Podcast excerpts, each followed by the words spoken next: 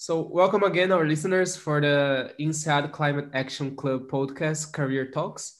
Here with me today, I have the pleasure to have Miguel Matias. Miguel Matias is a Portuguese alumnus from our 2000 and 2004. He did a, a, leadership program with the Blue Ocean Institute right after his MBA at IESE.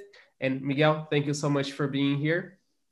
Thank you very much. Good afternoon or good morning, depending where you are. and if you can just like introduce yourself a little bit to our listeners, uh, talk about a little bit of your trajectory uh, before uh, IESE and INSEAD, and right, right after IESE and INSEAD up to today with Self Energy and a lot of the initiatives that you're involved with.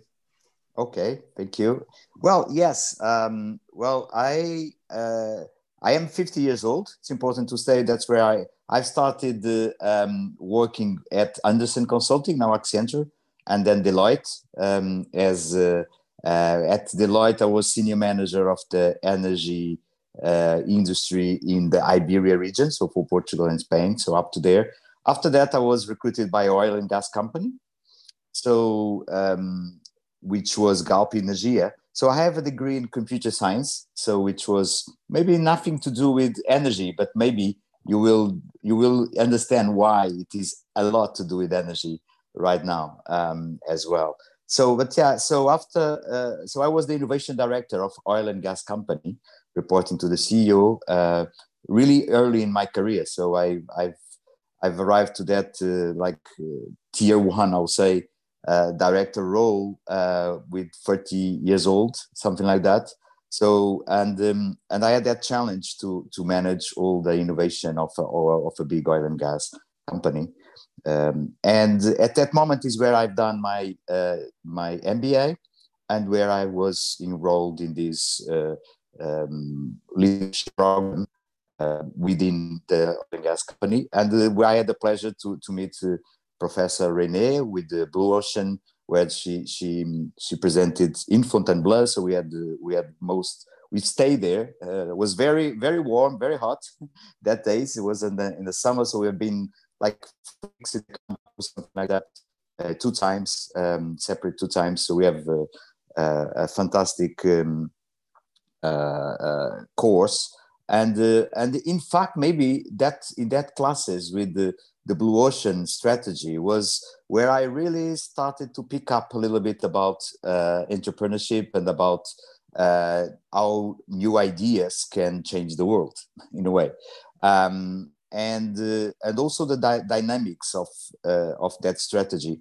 I was applying that to my own role as innovation director in galp. So i've launched several innovations uh, including very like I'll say odd ones for the for the oil and gas industry that time. So I'm I'm talking about like 2005 we were we were dealing with uh, like apps to to find out gas stations with Windows Mobile. So we had like Steve Ballmer in Portugal from Microsoft that time launching our program. Um, and it was a completely blue ocean uh, for us because we were like launching in in in this in this area. Uh, just just giving drivers new services. Now it's completely common with Waze and whatever we have, but we are talking 15 years ago. So we were were driving that uh, that change with the technology we have at that time. So yeah. Um, so after after this program, to be honest, I was doing my MBA at the same time, more or less in IESE. So it was a much much more like um, well, as you most of you know, we, that that you are MBA students or have been, it's much more serious than a postgraduate uh, uh, project or program uh, where you are much relaxed and uh, you you don't. We had some exams, but very very quick ones, not in the MBA. And MBA was tough. Um, and uh, and uh, and so, but we have at the last time, the last um, one of the last matters we had was about entrepreneurship and uh, new adventures, new entrepreneurship adventures. He called Naves in Spanish, is Novas Aventuras Empresariales. And uh, IESE uh, Barcelona had a professor called Pedro Nueno that was like one of the, the, the most uh, uh reputable uh, professors in this area. He was the first one to create a business school in China. for instance. And, um, and we had some classes in Barcelona as well uh, with the, the yes, we have classes in Barcelona and classes in, in Portugal. And so, and it was like this combination with this Pedro Nueno and Rene with Blue Ocean, I'll say, that made me made my made my head of of trying to do my own company.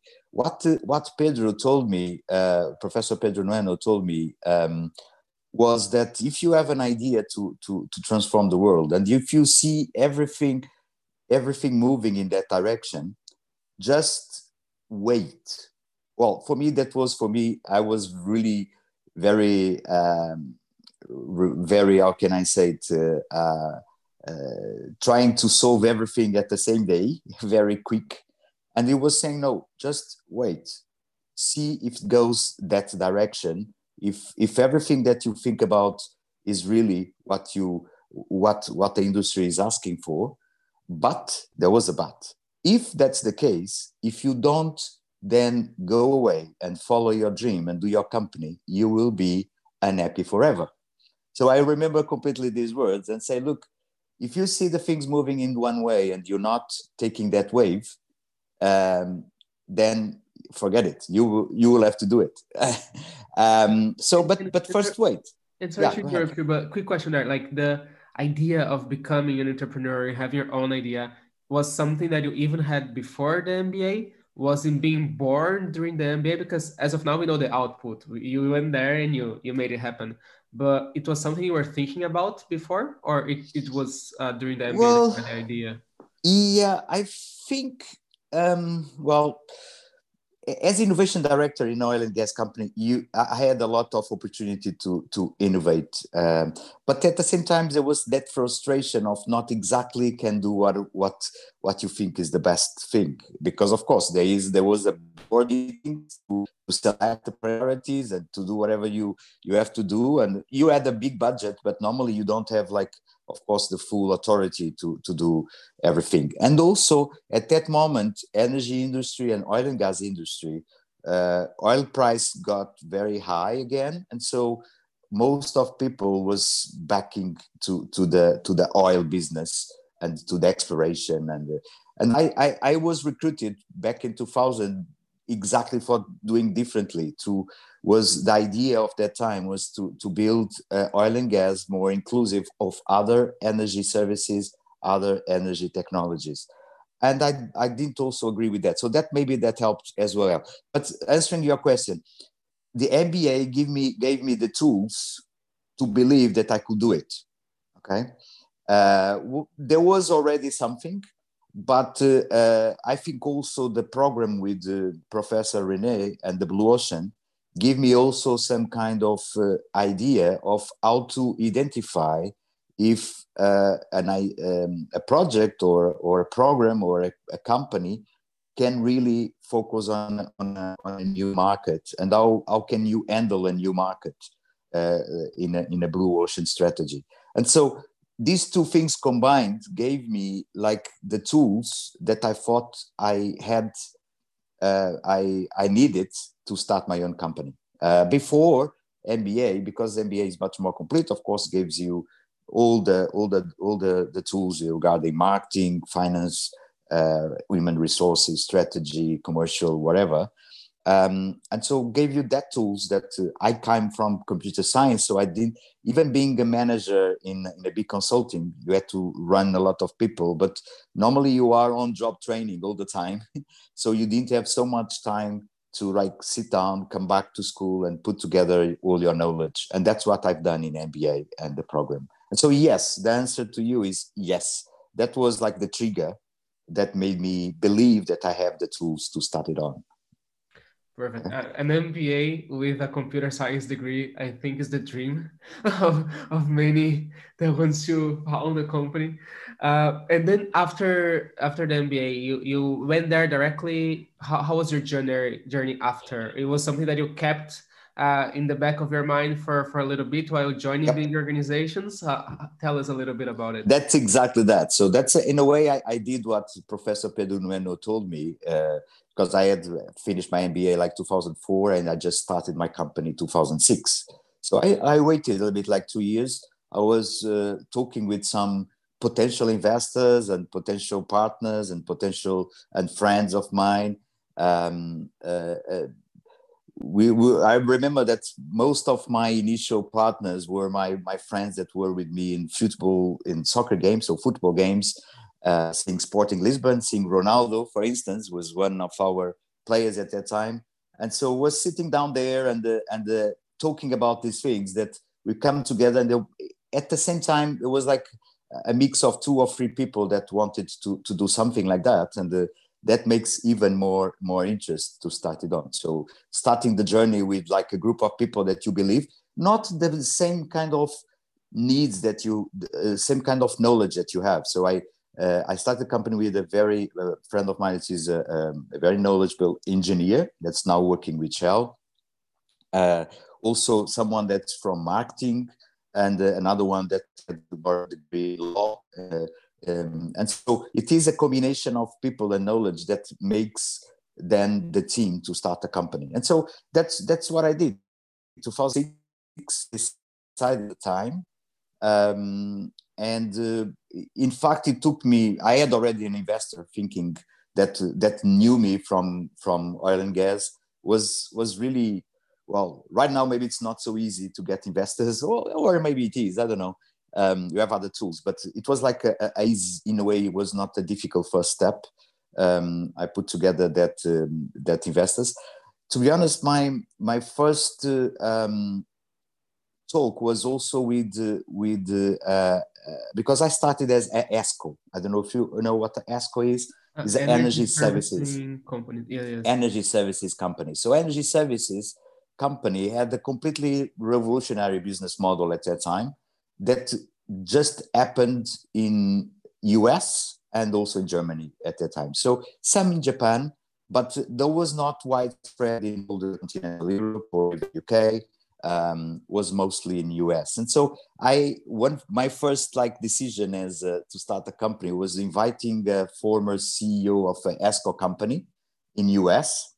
I called him like a cold call, completely cold call, and I called him and I say, look, I would like very much to, to know about what you have done, what is your business model, what, what can we do. Um, I will invite you to fly over to Portugal. I will pay you some hotels and some golf nearby, and we'll we'll talk about it during two or three three days, uh, talking with some investors for you to explain how you have done. And uh, to be honest, I was not expecting for him to accept, but he accepted, accepted the journey. So and the, because it was like thinking of retiring already. So it was like a, a more older person, and um, and he came along. So I paid the trip. He came along uh, and stayed with us at the beginning. So that was very important because I it was not just me explaining the model. Uh, it was like a, a report about someone that has done it in the U.S. market. Um, and uh, for instance, when I just got them because they were the company that um, uh, illuminate that made the lighting for the um, in New York uh, for, for, like green lighting. So or every all the lightings uh, for the, the Empire State Building uh, were done buying uh, from uh, renewable sources. So back 2004, and they were the company that did that. And so that's how I, I reached them and said, look, this is exactly what I want to do in Portugal and in Spain and in Europe, and uh, that's it. So I've I've was a cold call. So sometimes just to tell you, yeah. if you really want to follow, just pick pick up the phone, send an email. Now LinkedIn, it's much easier than that. Even, mm-hmm. um, yeah, don't uh, don't be shy.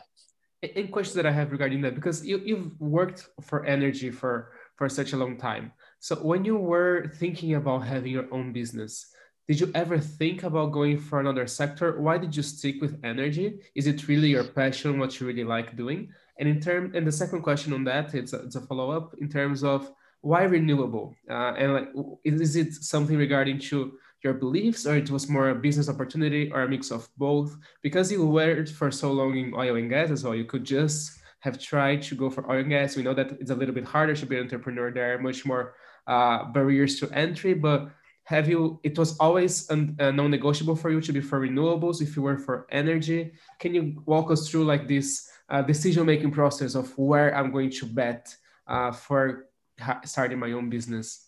Okay, that's very good. Again, uh, that's where the blue ocean uh, that I, I find out that there was really a, a, a, blue ocean opportunity in this market, in this renewables market. But let me drive you also through the journey to to get into this self energy concept and to the ESCO because uh, what I what I learned and from because being a consultant in Accenture and Deloitte, I've been in other industries as well. So I've been in banking, I've been in telecommunications before.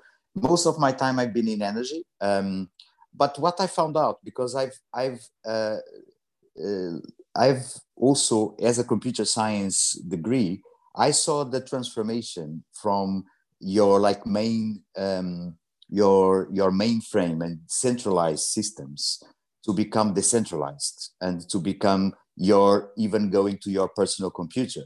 And so and i if you see that you can see it as a, your self computer. So that comes from like a server computer to a self computer. And now uh, the same thing happened in the telephone and the telecommunications. You you came out from having a completely grid connected and uh, uh, and the telephone that uh, that you had to to to go to a, to a booth to, to to call someone.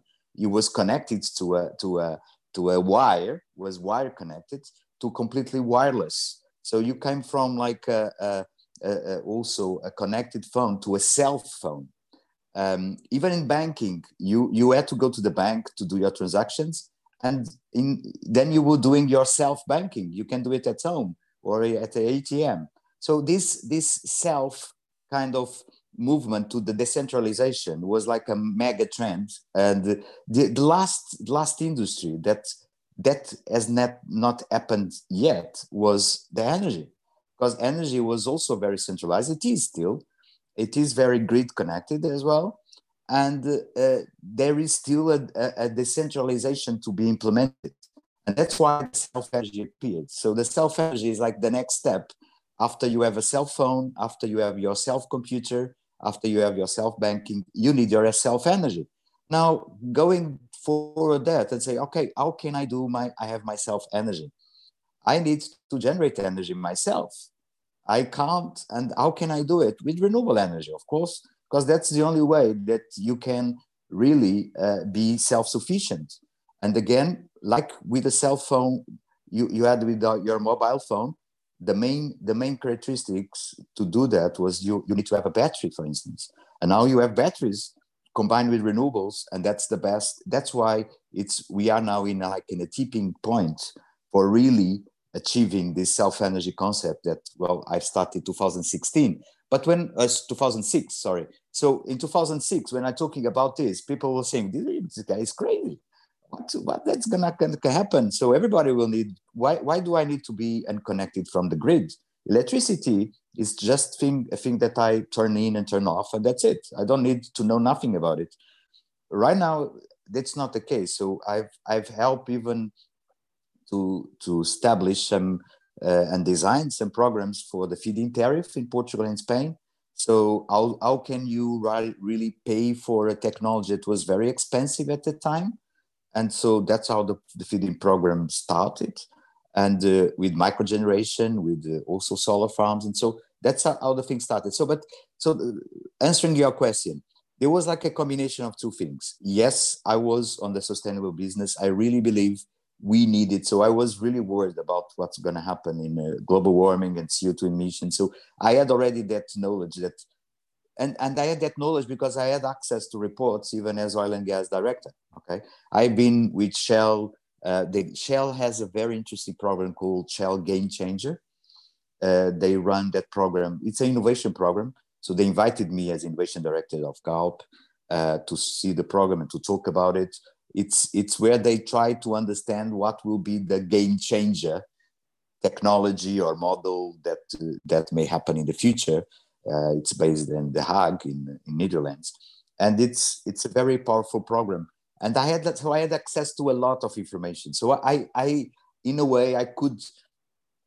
I, I, I of course then you you have to be trained to to, to try to get information to, to, to try to get something from the information um, uh, but but that is important so after you know what's going on i could stay uh, just in oil and gas. So I knew it. This was the way. And because oil and gas, there was in the beginning of the 20 on like 200, um, uh, the beginning of 21st century, some oil and gases even thought about going more deeply in renewables. But then oil and the gas prices hype again and they forgot it because was $100 a barrel and was too too much to win to be to be to to, to have to, to talk about renewable energy again. So I, I even as oil and gas company i bought some solar companies. I developed solar projects back in 20 and um, 2005 2005 2006 something like that.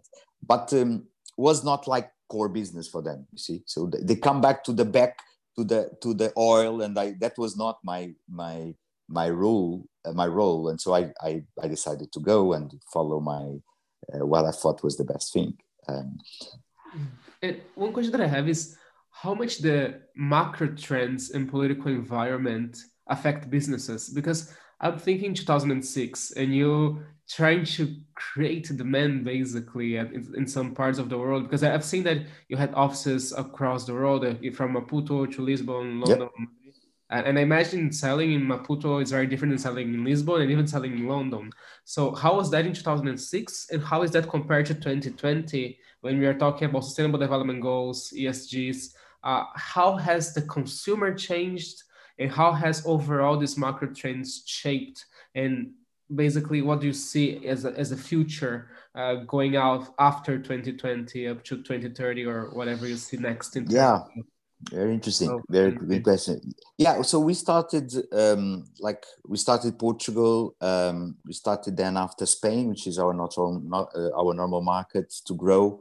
And uh, and then uk uk uh, was 2008 and um, uk was because uh, it was exactly because of the megatrends in a way saying you was, was ahead and still ahead in terms of liberalization and all the all the energy innovations normally in, U, in Europe started in UK because they have really an innovative uh, framework and uh, and very liberalized uh, economy uh, and and sector, which made that competition much harder and much easier to to to to enter for. And so normally I, I, I normally say say look because we were like the leaders in Portugal really quick in this area. Uh, in fact, there was just like electricity company and the gas company started. Like, I also energy services. I was the president of the ESCO Association in Portugal, and so going to UK was being the best in your neighborhood. It's good, is you, you are the good are the better in, you are the best in your neighborhood but it's not the same being the best in the world and so you have to go to the more competitive markets like uk to prove that you can you can do it with against the big ones and not just in your in your comfort zone. So that was what made me um, uh, start in uk of course i find also a partner there and we did really interesting programs with E.ON there with uh, with ricoh arena. So with a lot of interesting projects that well that's where i have still my headquarters now is is london in uk but mozambique mozambique came after. Well in fact i was born in mozambique. So that was also that that part of me that was there. There was like a kind of a call and say look okay you have this self energy model. You have this renewable energy and this decentralized generation. Where in the world this could be really the the best thing ever? Um, because in, in Portugal or Spain, this was like a, um, a nice thing to do, and the but people had have already energy access, so it can reduce costs, it can reduce emissions, but it it was hard to sell because people sometimes were not really interested in reducing 10% of their bill or so even hotels they, they were winning so much not now but they, they were getting so much revenues that well paying a little bit more was not a problem for them. And so getting into energy efficiency or getting rooftop solar, it was like um, not, not so much easy to sell sometimes because it was not a priority in Europe. In Mozambique was a bit the same because they had uh, almost no access to energy most of the, the places. And so we created a program for solar villages uh, with batteries back 2010. So we are talking about using battery storage was not lithium that time, was other technology of batteries. Um, acid batteries. So, but that, the concept was to bring energy to like remote villages all over the country. So we built a program that that had the support of uh, of uh, um, a CO2 fund, a CO2 emissions fund, uh, carbon fund, Portuguese carbon fund, and and we got some some support for like was like a five million contract we got for implementing 50 villages all over Mozambique. Um, was I think still now I think for me it was the most beautiful project I I've done in my career, and uh, uh, even because then I you see go there and see because normally they were implemented in schools uh, or in healthcare centers. Um, so you, you could have now a vaccine uh, refrigeration for, for, the, for the people. You could have people having uh, classes in the night. So even all like uh, adults that don't know how to write or to read and they need to be working during day, they can now go to school at night.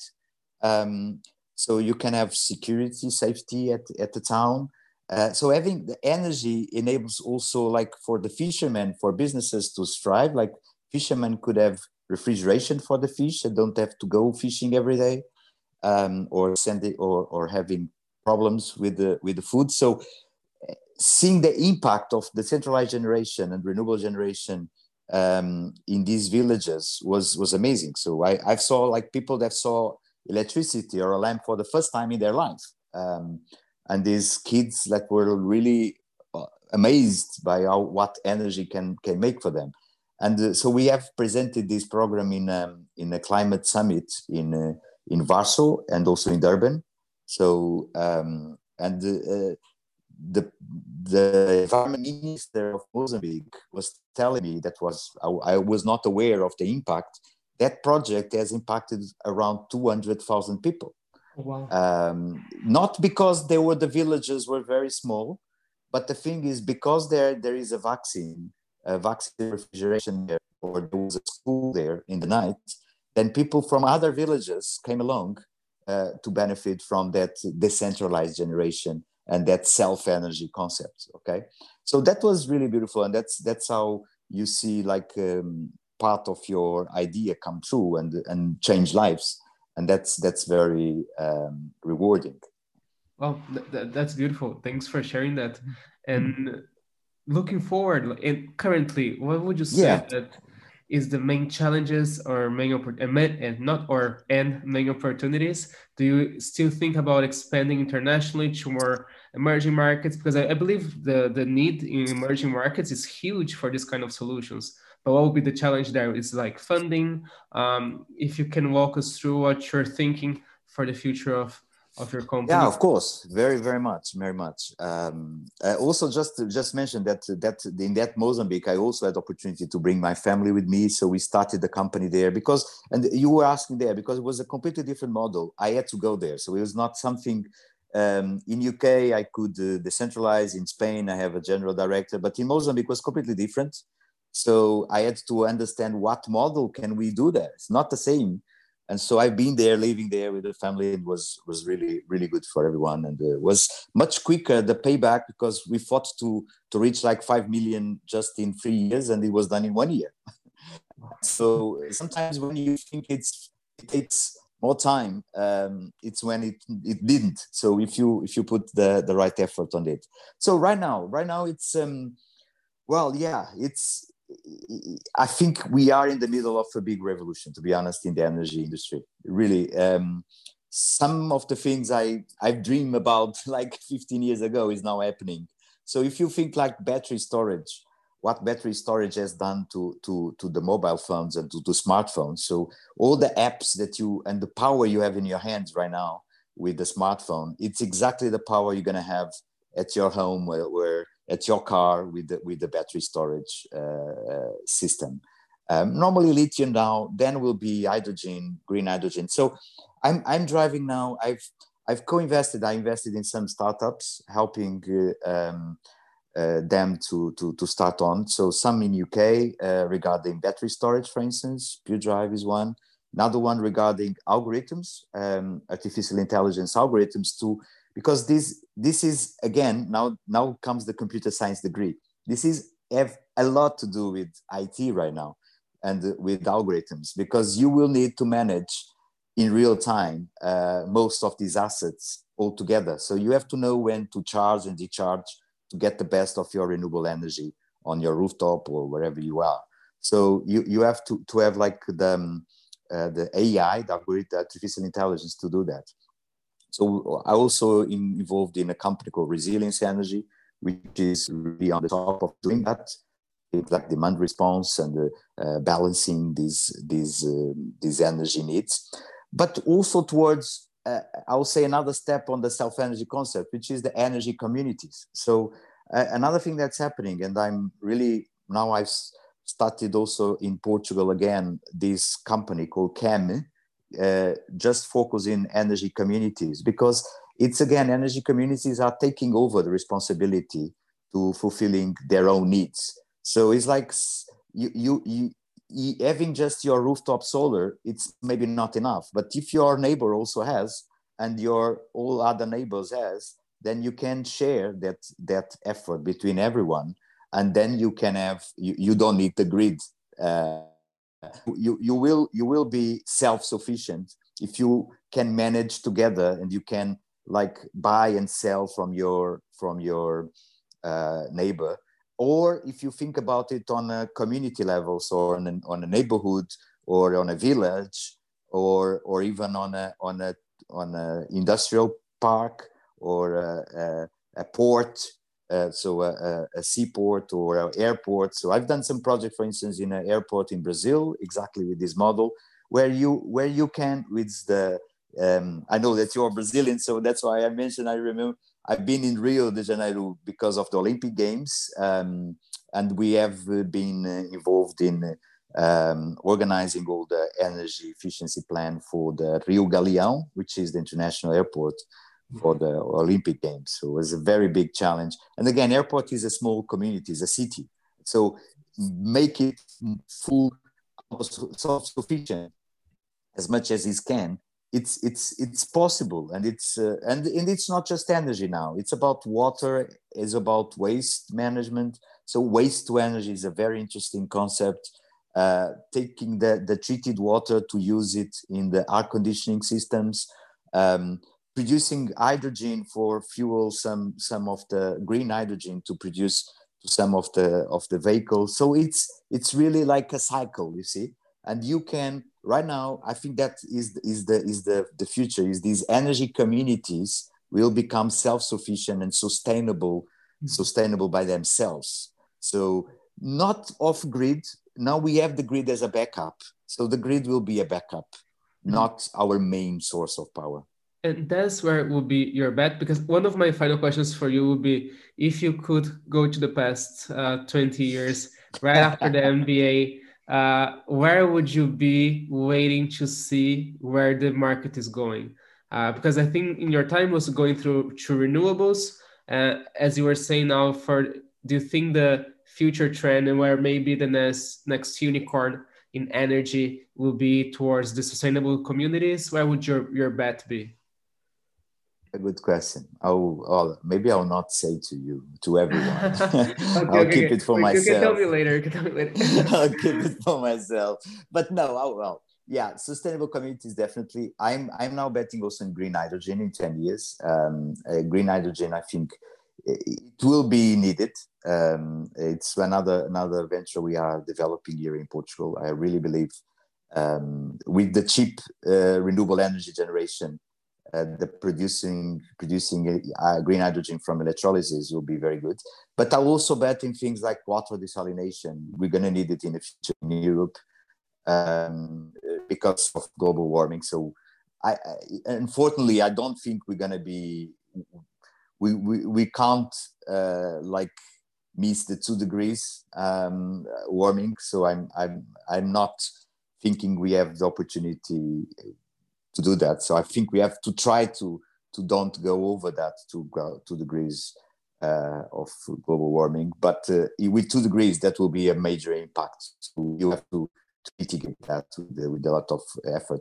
So yeah, I will say uh, all the things regarding also um, electrification of vehicles that will all the business that will be created around that infrastructure, not not just the vehicles itself, but all the infrastructure you're going to need for that. I normally say that you need like a grid 2.0. It's a completely different grid. To charge vehicles, you can't do it in the in the same grid we have now. You you you just kill the grid. if everyone decides tomorrow to have electric car, the grid can't support it. Um, so you have to create your own your own support, your own energy uh, means to do it. So yeah, there's there's really the battery storage will give you uh, the freedom for you to incorporate a lot of uh, renewable energy uh, in your in, in your day life, and that is I I'll see the most interesting and relevant change in the in the, the near future. Perfect, Miguel. And if you could leave leave our listeners with a, one final message, one final tip, one final advice for those ones that are thinking about going for energy and in a clean way, in a renewable way, grids, uh, communities, whichever whichever the, the ramification that they choose. After all this experience that you've had with, with clean energy, uh, what would be your final advice for our listeners for them to remember? Mm-hmm. Yeah, I will, I will say that uh, follow your your own instinct in a way. Um, so if if uh, you think it, if you dream it, you can do it. Okay, that's always the, the the main message. If you dream it, you can do it. And normally, that's also what I normally always thought about it is I always try to take out the I am of the impossible. Um, some if someone told you it's impossible, that's it will take more time. Just it's not impossible, and so uh, it is possible. So you just take the E I and M, and it's possible. So that's that's my my regard is don't you you don't have to to to um, you don't have to wait uh, too much to follow your dreams, but you should also uh, be like persistent. So don't, don't think that will be first time. It will it will may take some time, but it will happen. Okay, so go ahead. that is my my my message. Go ahead. Miguel, thank you so much for your time and Good. for all your stories. I, it's really inspiring, and at least on my behalf, uh, I learned so much. And so, on behalf of the IESE Climate Action Club, thank you so much again. And on behalf of our listeners, I bet they they learned a lot as well. So, thank you. Thank, thank you. you. All the best. All the best. Thank you.